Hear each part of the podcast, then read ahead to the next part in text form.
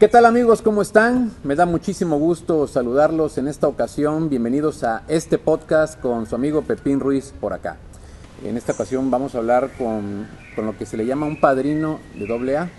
Él es Héctor Ulises Orduña Hernández, tiene 40 años y nos va a platicar de su vida, nos va a platicar muchas cosas acerca de todo este tema de las adicciones, lo que se vive adentro de los centros AA aquí en la ciudad de Veracruz y bueno, obviamente eh, como pasa en muchos otros lados del país. Bienvenido Héctor, ¿cómo estás? Gracias por la invitación, Pepín. Estoy, pues, la verdad es un honor estar aquí y la verdad es que el tema de decirme padrino es un, pues es un título muy grande. Yo soy un simple militante de Alcohólicos Anónimos, un, un doble A más, que la vida me llevó a, a conocer el programa de doble A y gracias a Alcohólicos Anónimos estoy contigo. Si yo no hubiera llegado a AA, tal vez estuviera ya muerto. Esa es parte de la realidad de todo alcohólico. Todo alcohólico anónimo, toda persona que está en un grupo, que es parte de la comunidad de alcohólicos anónimos, es un milagro. Realmente es un milagro.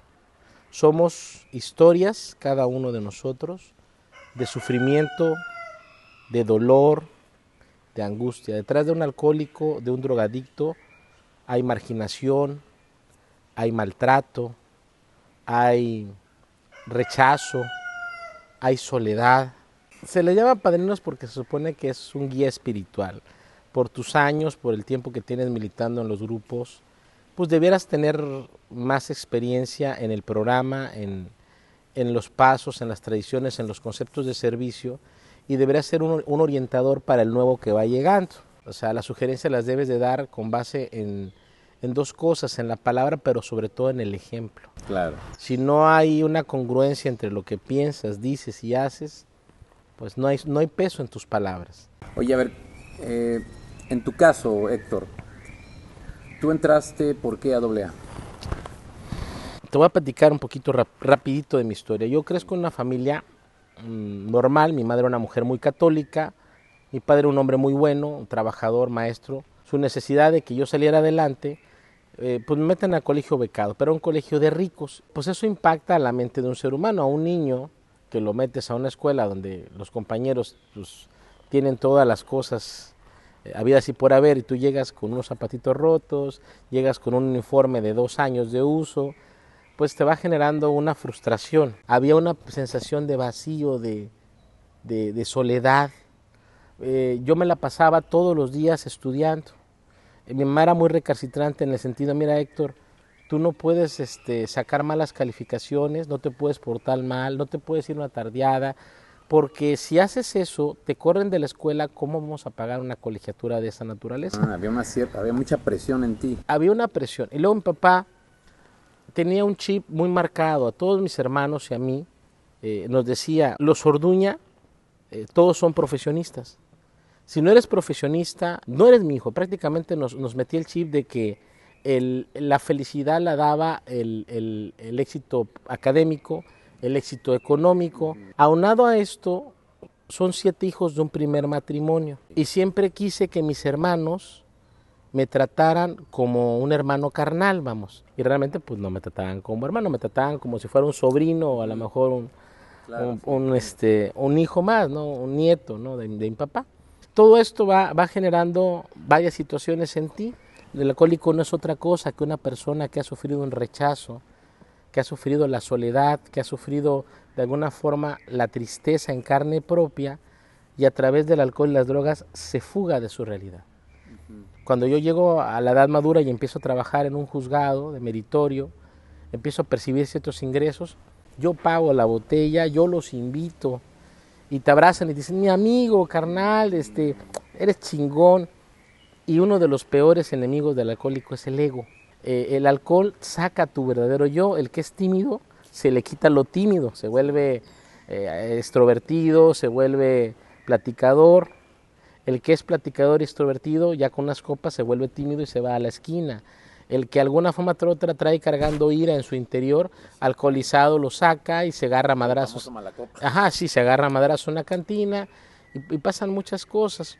El alcohólico no toma para convivir, toma para embriagarse. Pero ya después en el ambiente había mucho la situación de la cocaína, era cuando empezaba. Pues yo me tomaba una botella de whisky y, este, y como que para bajarme la borrachera, pues iban dos, tres grapas de cocaína. Y llegaba a mi casa, me dormía y al otro día trabajaba normal. Yo decía, no, pues no tengo problemas. Así no hay pedo, ¿no? Lo controlo, ¿no? La, la mentalidad de todo alcohólico es yo puedo parar cuando, yo, quiera.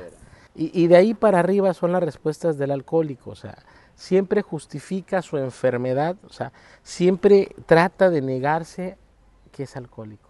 Pero el alcoholismo es una enfermedad eh, como tal, como si fuera un, un problema eh, clínico o genético o, o, es un trastorno psicológico, mental, lector. En el capítulo 3, más acerca del alcoholismo, del libro grande, dice, tú eres víctima de una enfermedad mental, emocional y espiritual. Por eso en el segundo paso de los pasos de Alcohólicos Anónimos habla de que eh, declaramos o admitimos que solamente un ser superior a nosotros mismos nos podría regresar el sano juicio. Clínicamente está demostrado que las personas tienen una carga genética que los predispone a ser alcohólicos. Sí existe entonces. Sí, hay gente que no lo desarrolla y hay gente que se lo desarrolla. Un papá alcohólico vive con su familia, su esposa y dos hijos, ¿no? Llega cuatro o cinco veces a la semana borracho a la casa, eh, los hijos ven cómo abusa de la mamá, este, la maltrata, se expresa mal, a los hijos también. Eso predispone a los niños a que también sufran alcoholismo o más bien los predispone a que tengan mayor capacidad de rechazo al alcoholismo? No es una regla. Yo te voy a hablar desde mi propia experiencia. Mi, mi, papá jamás lo vi tomado, jamás lo vi alcoholizado. Mi mamá era una mujer, te digo, sumamente católica que todos los días iba a misa, no decía groserías, o sea, no se metía con nadie, llevaba una vida tranquila. Y yo te diría, ¿por qué yo soy alcohólico, drogadicto? No lo sé. Claro. Simplemente considero que en algún momento me perdí. Nadie, le preguntas a un niño cualquiera de una primaria, ¿qué quieres ser cuando seas grande? Y todos te van a contestar que quieren ser arquitectos, ingenieros, periodistas. No he escuchado que un niño te diga yo quiero serte por ocho.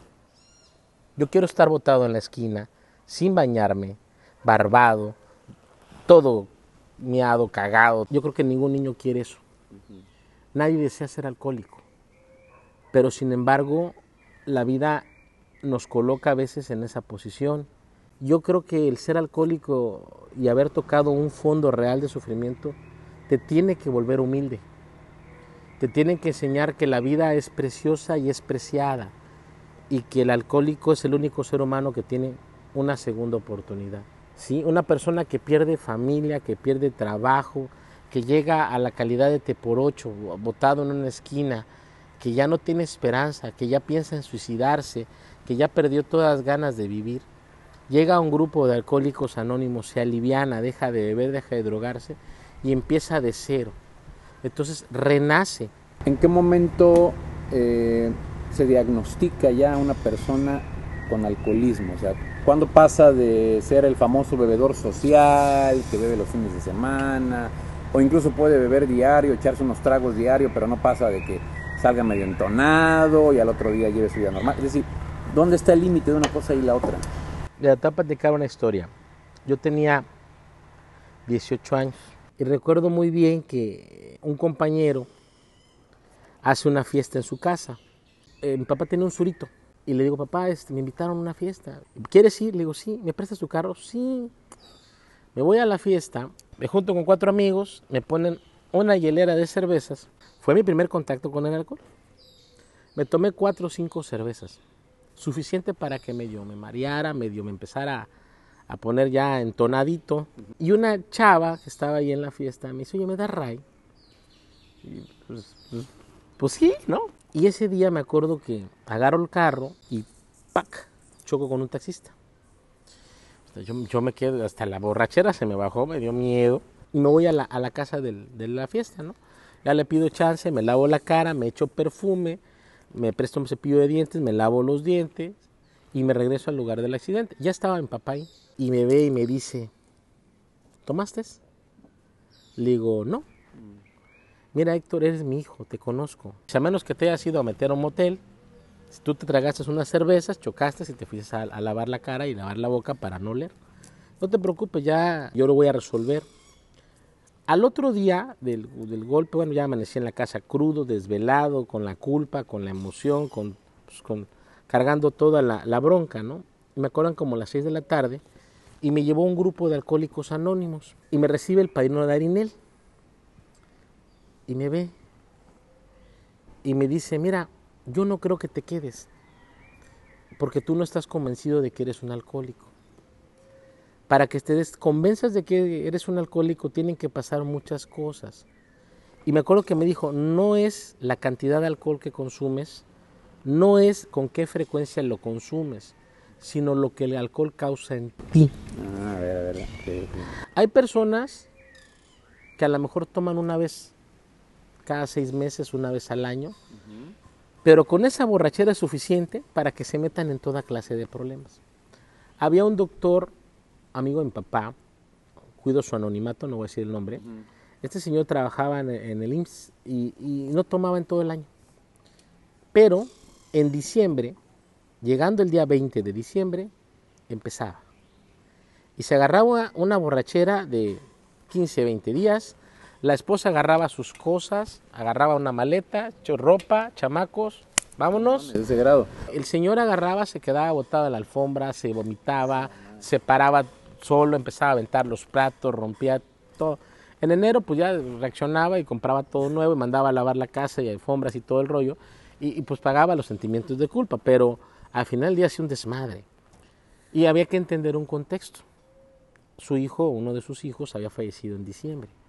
Entonces él cada diciembre era así como que un detonante. Llegar a esa fecha era un detonante. Le pegaba en la madre esa fecha. Sí, son situaciones que traes cargando en tu emoción y que no has podido trascender. Uh -huh. Y como no las puedes trascender a través del alcohol, uh -huh. o, o, bien las reafirmas y te, te, te, te, retrotraes al pasado, o hay personas que a través del alcohol se olvidan de la, de la situación ¿no? por un rato. Oye, y de las personas que entran a los AA, de, de, la experiencia que tú has tenido, ¿hay una estadística de cuánta gente supera el tema o cuánta gente se queda ahí? Mm, buena pregunta. Mira, hay que ser claros, Alcohólicos Anónimos no lleva estadísticas, no lleva un registro, no lleva un control, porque se cuida el anonimato de las personas. Okay. Sí tenemos una, pues una leve, digamos, este, idea de lo que ocurre en los grupos. Una persona llega, empieza a militar, empieza a ir a las juntas, empieza a recibir terapia y deja de consumir. Posiblemente se mantenga en el grupo uno, dos, tres años. Muchos se van. Al paso de los años recaen. Eh, las recaídas se deben a que la persona se olvida de por qué llegó al grupo. Cuando ya la persona se siente con capacidad, eh, que ya se siente solo, que ya la puede librar, eh, le empieza a dar prioridades a otras cosas y deja de ir a asistir a sus juntas. Entonces, hay un axioma que dice, si faltas a tus juntas, no preguntes por qué recaes. Porque al final del día llega la autosuficiencia, llega otra vez el ego, no, yo no lo necesito, yo que le voy a aprender a este, yo que le voy a aprender al otro, pues ese porque está jodido, ese porque ya está viejo, uh -huh. no, este me dice esto porque me tiene envidia. Al final del día es el ego en, tu, en todas las expresiones y formas que está luchando por que no te sometas a estar ahí. Mira, yo calculo, así a ojo de buen cubero, que de cada 10 personas que llegan a Alcohólicos Anónimos, solamente unas 3 o 4 se quedan militando. Y esto lo marca... Al decir que se quedan militando... Es que se quedan de fijo en un grupo. Hay gente que llega, deja de consumir, pero ya no, ya no regresa al grupo. Y pasan los años, a lo mejor con fuerza de voluntad, lo dice claramente la literatura, logran mantenerse abstemios, abstemios un tiempo, pero tarde que temprano recaen. Un alcohólico que entra a un centro y pudo salir de ese problema o de esa enfermedad, está abstemio unos años, 3, 4, 5 años. después puede controlar al alcohol o se le recomienda jamás volver a probar una, gota de alcohol, cabrón. O sea, se puede volver una persona que se eche dos, tres tragos, copas de vino, comiendo con su familia el fin de semana y no pasa nada, o de plano le dicen jamás puedes volver a tomar alcohol. Primer paso, el tercer párrafo, dice, muchos llegamos a doble A pensando que nos iban a enseñar cómo beber. O que nos iban a decir, échale ganas, con tu fuerza de voluntad lo vas a lograr. Y nos dijeron todo lo contrario. Nos dijeron que por cuanto a alcohol y drogas, la voluntad y el raciocinio del ser humano son sus peores enemigos.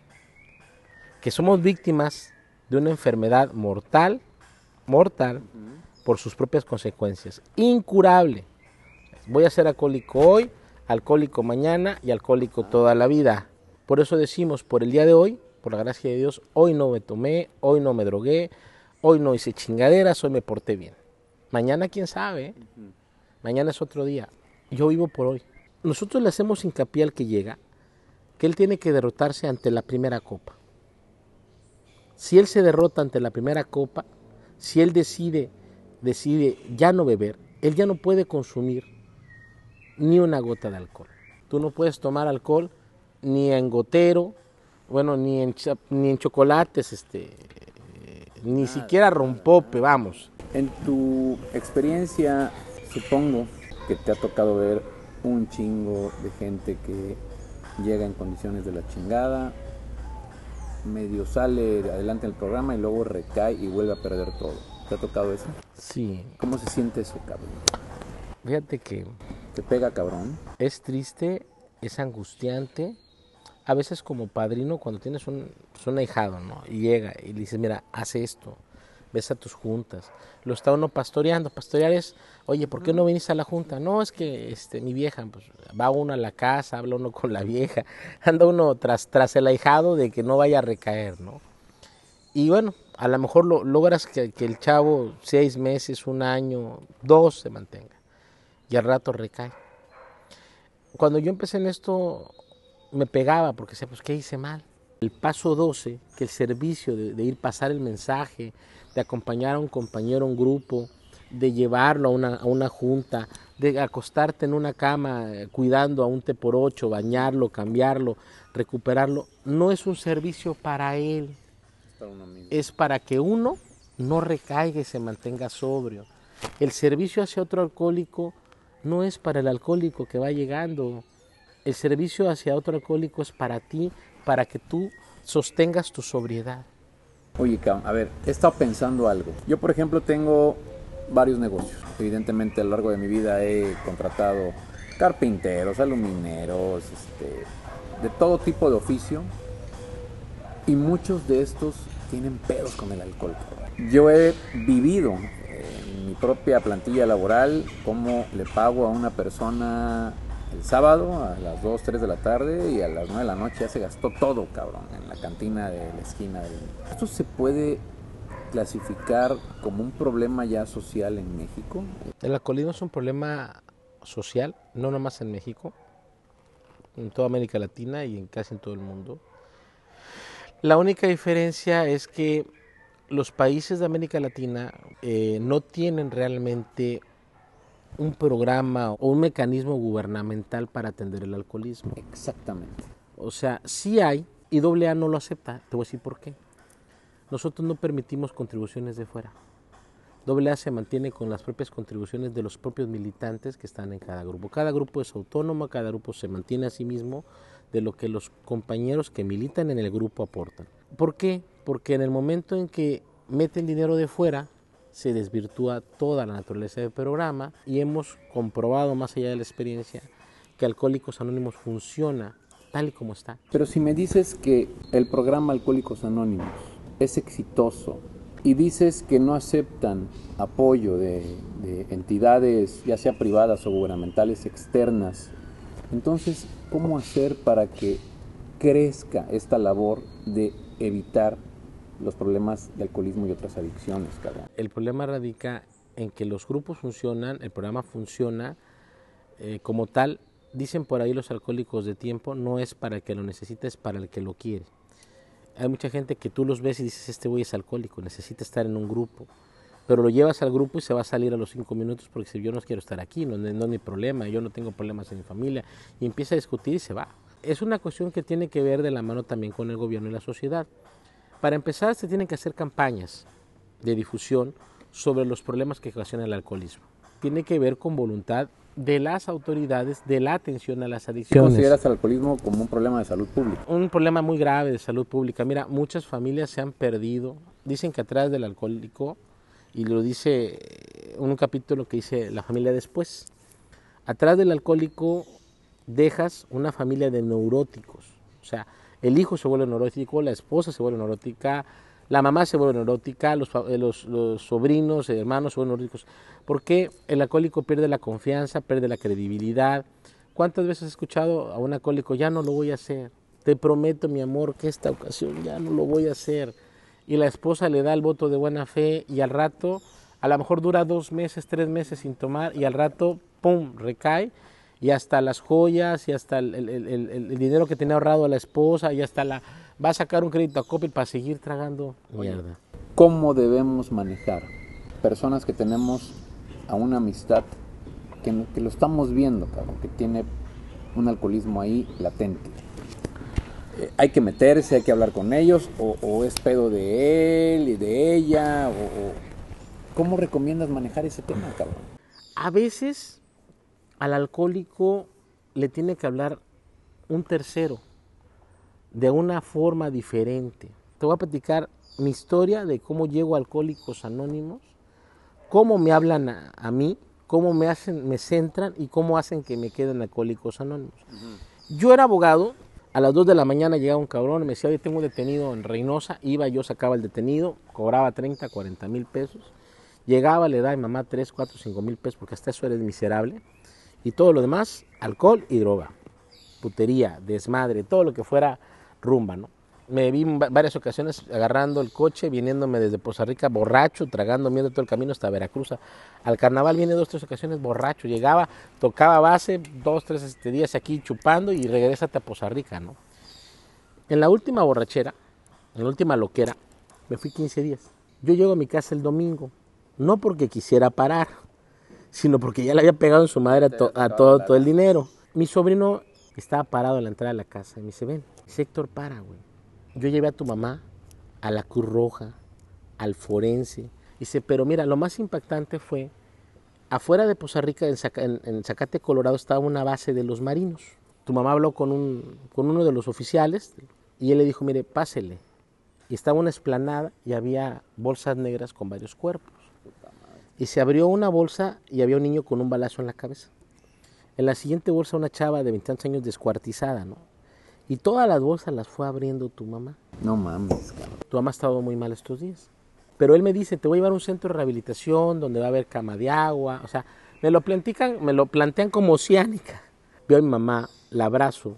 Mi mamá hace por llorar. Entré a la casa, me bañé, me cambié, me puse una guayabera, un patrón de vestir, me papetudoleados. Vámonos. Y llegué a un anexo que se llama Volver a Vivir. Cuando yo llegué habían pintado la sala de espera y habían regalado una sala, salita lounge, entonces se veía y había un re reconocimiento, ¿no? Cuando yo llego estaba mi padrino Gabriel, que hasta el día de hoy es mi padrino, me vio, yo, yo ahora entiendo que me vio muy pendejo, ¿verdad? me ve y me dice, ¿qué pasó, hijo? No, vengo preguntando por el centro de rehabilitación, este, pásale, te estábamos esperando, llegaste al lugar indicado, mira, vente para acá. Y me mete a un cuarto que sea cuarto de valoración, estaba una colchonetita, acuéstate, tranquilízate, relájate. Ahorita viene el doctor, te van a valorar, viene un psicólogo. Aquí tenemos a los mejores terapeutas del mundo. Y yo vi que decía cuarto de valoración, pues yo me imaginé como tú ahorita que iba a venir un psicólogo, un psiquiatra, un médico, un hospital, cabrón. que iba a ser como una clínica, ¿no? Y poca madre, ¿no? Durante las primeras 24 horas te pasan puro té, puro té, puro té, puro té para que la persona se hidrate y se empiece a desintoxicar. Como eso de las 6 de la tarde meten a un té por 8 venía pedo en situación de calle, sin bañar, barbado, oliendo, bien bonito. Y empiezo yo, oigan, este, jóvenes, este, el señor este, tiene problemas, ¿eh? creo que es alcohólico, se les va a morir, o sea, no, no chinguen, o sea, esto no está bien. En la pared del cuarto en el que yo estaba, estaba una figura del Sagrado Corazón de Jesús y tenía tres leyendas, decía, estancia voluntaria, la firma tu familia a través de una responsiva. Ay, cabrón. Servicios gratuitos. En este anexo no se lucra y no se cobra. Y luego abajo decía respeto a la integridad y dignidad humana, no golpes y no maltratos. Llegan, ya eran como las 9, 10 de la noche. Yo ya estaba intolerado, parecía este, león enjaulado. Y me acuerdo que empecé a gritar. Tenía yo a Gabriel a, dos metros y le decía, mira hijo de tu puta madre, no sabes con quién te metes, te voy a matar a ti y a tu familia. No, mira, esto que estás haciendo es un atropello. No, y empecé a gritar. El señor me dejó. Entonces agarra, se para enfrente, así a 10 centímetros de la reja lo tenía. Te voy a decir cuál es tu estancia voluntaria en este anexo.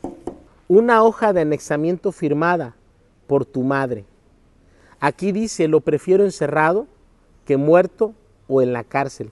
Esta es tu hoja de estancia voluntaria, cacho de pendejo. Una mujer que te trajo al mundo y que no confía en ti. Grábate aquí en la cabeza y que te quede para todos los días de tu vida. Nadie confía en ti. Pero el vato me hablaba fuerte, con un tono de, de, seguridad, como nadie me había hablado en mi vida. Me puse en mi lugar, pero en ese momento hizo una prueba de fuego conmigo. A ver, ven, primero de anexo, ábreme el pinche candado. Mira, hijo de tu puta madre. Deja de estar chingando. Si te quieres ir. De una vez, cabrón. Me dijo una frase que ocupan los de, los de, los de 24 horas. La puerta mide 2.40 por 1.20. Cabes de culo y cabes de frente. Te quieres ir, sácate a chingar a tu madre. Y agarra y me lleva, casi casi me agarró del hombre, me llevó hasta la, a la entrada del anexo. Eran como las 11, 12 de la noche. Estaba la luna llena, es en el bulevar de Tihuatlán. Pasan un chingo de carros. Y me dice, órale, sácate a chingar tu madre. Y por favor, por favor, ve si acaba la obra. Mata a esa mujer de casi 70 años que te vino a anexar y que es tu madre. Acaba con la vida de tu papá. Y después te suicidas, hijo de tu puta madre. No te mates a pausas con una pinche botella. No te mates a pausas con 100 grapas de cocaína. No, hijo de tu puta madre. Agarra una 38 super aquí, te la pones aquí y le metes un pinche plomazo para que te reviente bien los sesos. Ella se acaba el pinche problema. Si tienes un minuto para pensarlo, o te quedas encerrado por tu propia voluntad tres meses, tiempo en el cual vas a reflexionar sobre lo que has vivido y te vas a dar la oportunidad de tu pinche vida de empezar de cero, o sácate a chingar a tu madre y deja de estar molestando a los alcohólicos. Su madre. Me dejó parado ahí. Estaba él atrás, como a tres metros, ¿no? Y yo creo que me miraba como diciendo, este güey se va a ir, ¿no? Y yo me quedé así tan... Pero a mí lo que me tenía impactado es que jamás nadie, ni mis papás, me habían hablado así. Me quedé así, miré hacia el cielo, vi la, vi la noche, vi los carros, agaché la mirada, respiré profundo y me di la vuelta. Solito me metí hasta el cuarto de valoración donde estaba mi colchoneta, me acosté en la colchoneta y empecé a llorar. ¿Sientes que en ese momento aceptaste que ya tenías un pedo, que tenías un problema? Yo reconocí que tenía un problema en ese momento. La magnitud del problema, o sea, la magnitud de todo lo que traía cargando de broncas, eh, eh, la magnitud del estado en el que me encontraba, no siquiera me llegaba a la cabeza. Yo llego a un anexo endeudado con tarjetas de crédito, hasta el día de hoy estoy en buro. Llego a un anexo con una orden de, de, aprehensión por falsificación de unos documentos. En un juicio mercantil estaba yo denunciado. Llego a un anexo con una orden de aprehensión por un fraude contra un cliente que le pidió un anticipo y que el juicio no salió como él quería y me denunció. Llego a un anexo con adeudos con particulares como de casi un millón de pesos. Ya después de que salí, fui resolviendo cada uno de los problemas. O sea, me tuve que ir con las personas a las que le había lastimado, les tuve que pedir perdón, dinero que había, eh, que debía, me tuve que sentar y decirle, mira, manito, no tengo, pero dame chance, dos, tres años y te voy a pagar. Es más, todavía el año pasado a una persona de Poza Rica que yo le di un dinero, todavía le pagué. ¿Los alcohólicos son más hombres o mujeres? No hay distinción. No hay tampoco estadística. No hay una, no hay una distinción. Sí hay, hay marcados, o sea, sí hay una eh, mayor cantidad de hombres en, en alcohólicos anónimos. Okay. Sí se da más en los alcohólicos. Pasa una situación, las mujeres son alcohólicas, muchas son alcohólicas, pero les da pena decirlo, les da pena atenderlo y les da pena ser estigmatizadas dentro de la propia comunidad de alcohólicos anónimos. ¿Qué consejo das aquí, Héctor, para los padres de familia? Sé que no hay fórmula mágica, ¿no? Después de pasar lo que has vivido, ¿qué consejo le das a los chavos que ahorita están en la etapa de andar chupando en el antro los fines de semana, que están vulnerables ante ese pedo? Cuando yo me emborraché la primera vez, digo que mi papá me llevó un grupo. Y Darinel, el padrino de Darinel, me dijo, no se va a quedar, está muy chavo. Mira, fue su primera borrachera y viene aquí porque chocó el carro y le trajo su papá.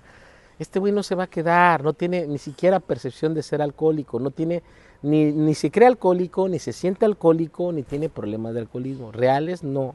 Pero dentro de 10 años o 15 años aquí lo vamos a ver. Y haz de cuenta que te están sentenciando porque ya ven que tu personalidad, o sea, tú ves un chavo y lo ves que toma y que está haciendo el payaso de los amigos, ¿no? Y todos están riendo y lo ven borracho y, y se ven como se está cayendo de borracho y lo levantan y se vomita. Y, tú sabes que ese chavo va a ser alcohólico.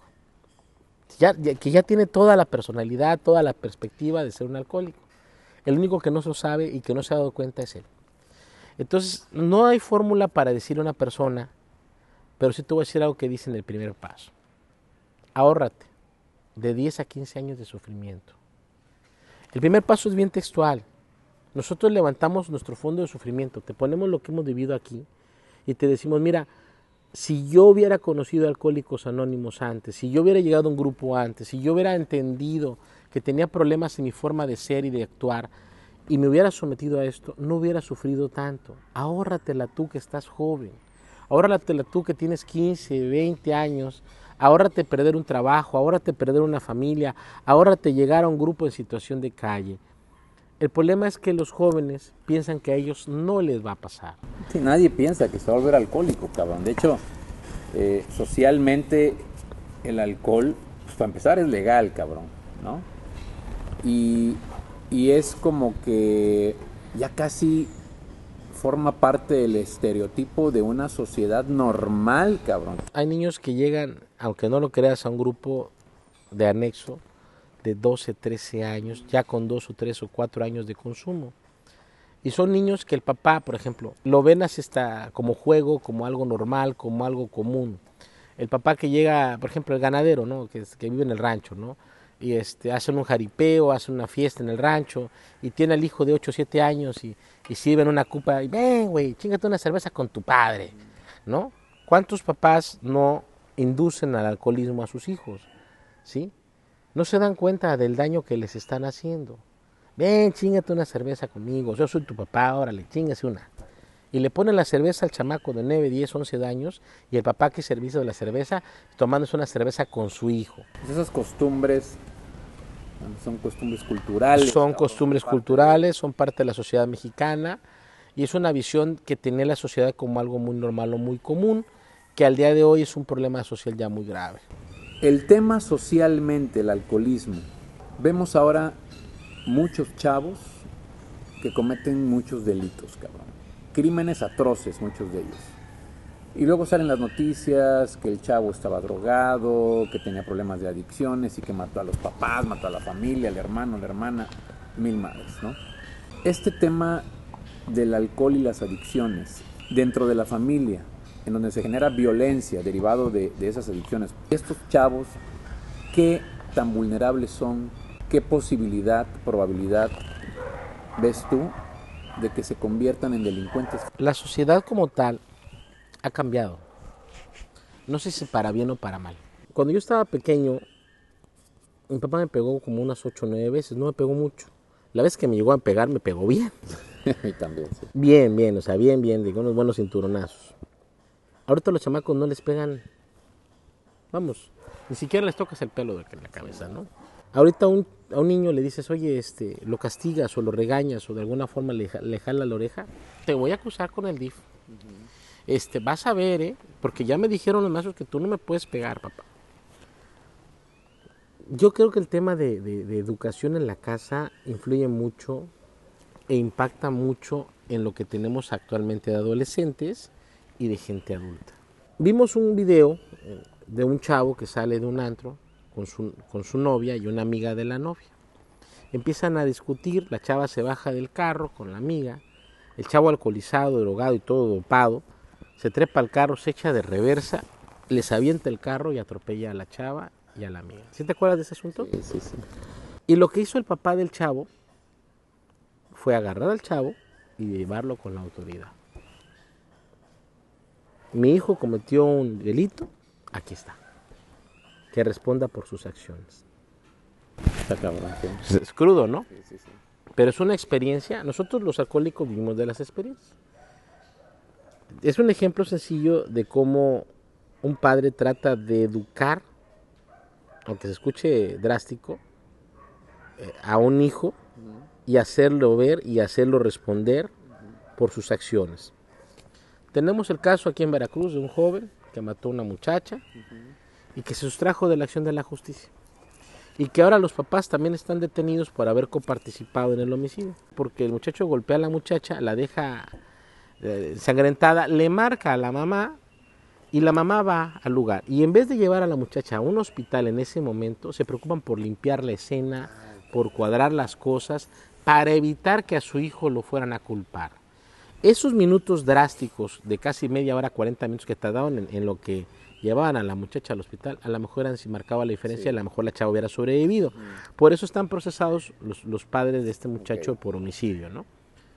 A lo que quiero que entiendas es el mensaje que le damos a nuestros hijos. Si a un niño tú lo educas desde pequeño y le forjas una conciencia en todos los aspectos de la vida, va a crecer con cierta eh, idea y cierta racionalidad de que sus acciones traen consecuencias. Dicen que los esquimales, los esquimales utilizan el fuego para todo. ¿sí? Ellos es un arma necesaria, ellos para cocinar, para calentarse, para todo ocupan el fuego. Y había una, había una comunidad de esquimales y tenía una familia, y una, una familia tenía dos hijos, Jano y Lam.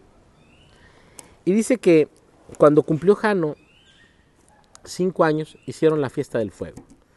Pusieron tambores, pusieron listones y empezaron tan, tan, tan, taran, a hacer la, la musiquita, ¿no? Y viene la mamá, había una fogata en medio de la aldea, y le jala la mano al niño y lo acerca al fuego y lo quema. Ya después de que lo quemó, agarró aceitito de ballena, le curó, le puso una vendoleta, y eso lo hacían para que los niños supieran y entendieran que el fuego quema. ¿Ok? Lam tenía, era el hermano menor, tenía tres años, vio todo el show. Pasa el tiempo, cuando Lam cumple cinco años, pues también le hacen su fiestecita. Y empiezan con los tambores, ve los listones, y ve que todos están con los trajes y bailando, y ve que su mamá le agarra la mano, y el chamaco se empieza a jalonear. Y le dice, no mamá, el fuego quema. Hay dos tipos de personas en esta vida, querido Pepín. Aquellos que necesitan meter la mano al fuego y quemarse y llevar la marca de la herida para acordarse todos los días de su vida que el fuego quema. Y aquellos que viendo los errores de los demás, viendo cómo el otro se quemó, ya no necesitan meter la mano al fuego. Esa es la diferencia. Está cabrón lo que acabas de decir. Desgraciadamente, son muy pocas personas, menos del 20% de la población yo creo, que aprenden de las experiencias de otros. Los seres humanos aprendemos de, do- de tres formas. Viendo, escuchando y dicen los alcohólicos, viviéndola. ¿Tú de qué forma quieres aprender? ¿Viendo de los errores de los demás, escuchando la historia de aquel que cometió este error y que hizo esto, o la quieres vivir en carne propia? Y el problema es que los chavos de ahorita la quieren vivir en carne propia. Un chavo de 15, 20 años o 18 años empieza a ahorrar, empieza a ahorrar, empieza a ahorrar, empieza a ahorrar. Ya tiene 15, 20 mil pesos ahorrados. Y le preguntas, ¿para qué lo vas a ocupar? Para comprarme un iPhone. Para el celular, sí. Para comprar un iPhone. Oye, perdón, pero tu casa es de madera, se está cayendo. ¿Por qué no le ayudas a tu mamá? ¿Por qué no le regalas un, un viaje a tu papá? ¿Por qué no le das a alguien a tus seres queridos? No, que chinguen a su madre, mamá y papá. Yo quiero un iPhone. Hemos creado una sociedad consumista, una sociedad frívola, una sociedad sin sensibilidad, sin sentimientos, y por eso estamos como estamos. El alcohol y las drogas nada más es un detonante, es un reflejo de lo que estamos viviendo. Los chavos viven alcoholizados, drogados, porque se escapan de su realidad. Y te voy a decir una cosa, sí afecta, sí afecta a la sociedad el alcoholismo y la drogadicción. ¿Cómo no? O sea, una sociedad eh, con un alto consumo de alcohol y drogas es una sociedad violenta, una sociedad empobrecida, una sociedad sin esperanzas, una sociedad sin futuro y una sociedad hundida en muchos aspectos eh, que lastiman el desarrollo cultural y social. Si se atienden realmente, realmente las causas, o sea, se atiende desde, desde el inicio, educar a nuestros hijos y a nuestros jóvenes, forjarles una conciencia moral y empezar a desarrollar una nueva generación de personas que no sean tan, tan frívolas en su conducta, tan indolentes, tan indiferentes y sobre todo menos ignorantes, vamos a mejorar. Pues te agradezco mucho Héctor por esta gran plática que hemos tenido, agradezco que me hayas contado gran parte de lo que has vivido, de tu experiencia con este problema. Eh, en lo personal, te felicito porque en estos últimos años has sido guía, padrino de muchos que han estado en la misma situación. Una persona como tú se agradece que la tengamos aquí en la sociedad. Ojalá hubiera miles y miles como tú para ayudar a acabar o a controlar más este problema. ¿no? Es así como llegamos al final de este podcast con Pepín Ruiz, su amigo por acá, en esta plática muy interesante. Pongan mucha atención en este problema. Es un problema que tenemos latente día a día. Lo tenemos en la propia casa, lo tenemos en casa del hermano, de la hermana, del pariente, del amigo con el vecino. Y está ahí, pero no lo queremos ver. O pensamos, como bien platicábamos aquí con Héctor, pensamos que no es un problema, que es pasajero, que están en la etapa, que están en la edad. Y esto a veces o muchas veces no es así. Nos vemos en el próximo podcast. Los saludo aquí su amigo Pepín Ruiz.